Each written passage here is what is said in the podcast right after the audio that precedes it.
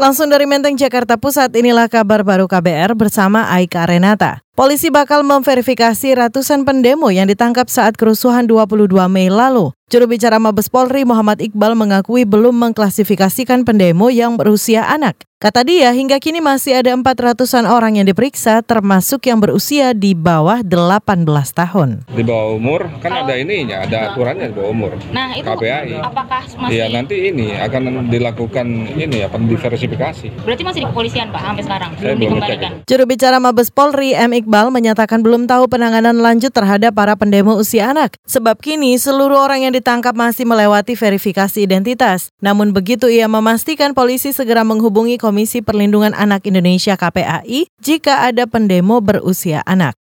Kita beralih saudara petugas panti rehabilitasi anak PSMP Handayani memeriksa 52 anak yang ditangkap polisi dalam aksi 22 Mei lalu. Kepala panti Neneng Heriani menemukan beragam motif kenapa anak-anak itu terlibat dalam ricuh pekan lalu. Menurutnya ada anak yang diajak orang dewasa, ada pula yang berinisiatif sendiri ikut unjuk rasa. Selain itu ada yang semata terjebak dalam kondisi chaos tersebut. Hasil evaluasi itu akan menentukan program rehabilitasi lanjutan termasuk pemulihan psikososial. Mungkin ini kan kita uh, kita punya SPPA nih, sistem peradilan pidana anak. Mudah-mudahan nanti kita lebih arahkan dorong ke sistem peradilan pidana anak. Jadi nanti untuk selanjutnya kalau memang anak ini dikategorikan sebagai pelaku ya, dan Iya. kita akan di, akan didampingi oleh kami advokasi namanya Mbak, akan didampingi oleh sosial, seorang social worker. Karena kalau anak di sini juga sekarang didampingi oleh seorang social worker. Puluhan anak itu, saudara menurut Neneng, kini masih menjalani pemeriksaan psikologis di panti yang berada di bawah naungan Kementerian Sosial. Selain itu, anak juga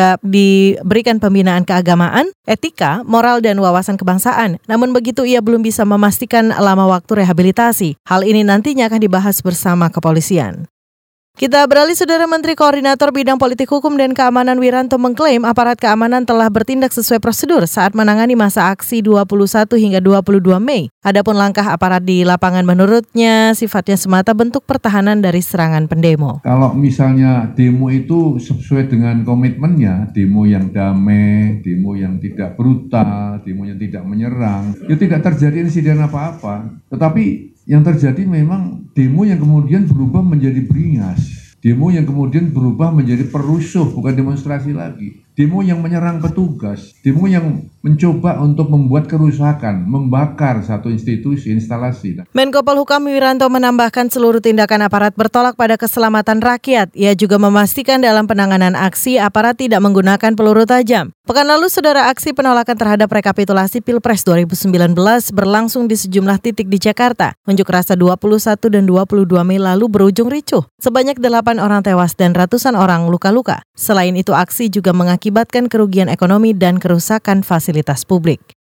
Satu informasi lainnya, Pemprov Jawa Timur mencatat ada 16 perusahaan yang belum membayarkan tunjangan hari raya THR ke para pekerjanya hingga tenggat atau Hamin 7 sebelum lebaran. Kepala Dinas Tenaga Kerja dan Transmigrasi Jawa Timur Himawan Estu Bagio telah memerintahkan petugasnya mendatangi masing-masing perusahaan untuk mengetahui alasan manajemen. akan kita datangi semua. Jadi semua pegawai dari pengawasan kita akan turun ke perusahaan untuk menanyakan persoalan bersama eh, pengadu. Masalahnya apa? Nah nanti kita cari, carikan solusi. Kalau misalnya tidak mampu bayar, tidak mampu bayarnya seberapa? Mampu bayarnya seberapa? Nah ini kan problemnya kan karena problem harus satu kali gaji kan itu juga Himawan memaparkan beberapa perusahaan yang tidak membayar tersebar di beberapa wilayah seperti Madiun, Tuban, Surabaya, Sidoarjo, Mojokerto, dan Pasuruan. Tahun ini Disnaker Jatim menerbitkan surat edaran mengenai THR. Layang yang diteken oleh Gubernur Jatim, Kofifa Indar Parawangsa itu lantas disampaikan ke seluruh kepala daerah.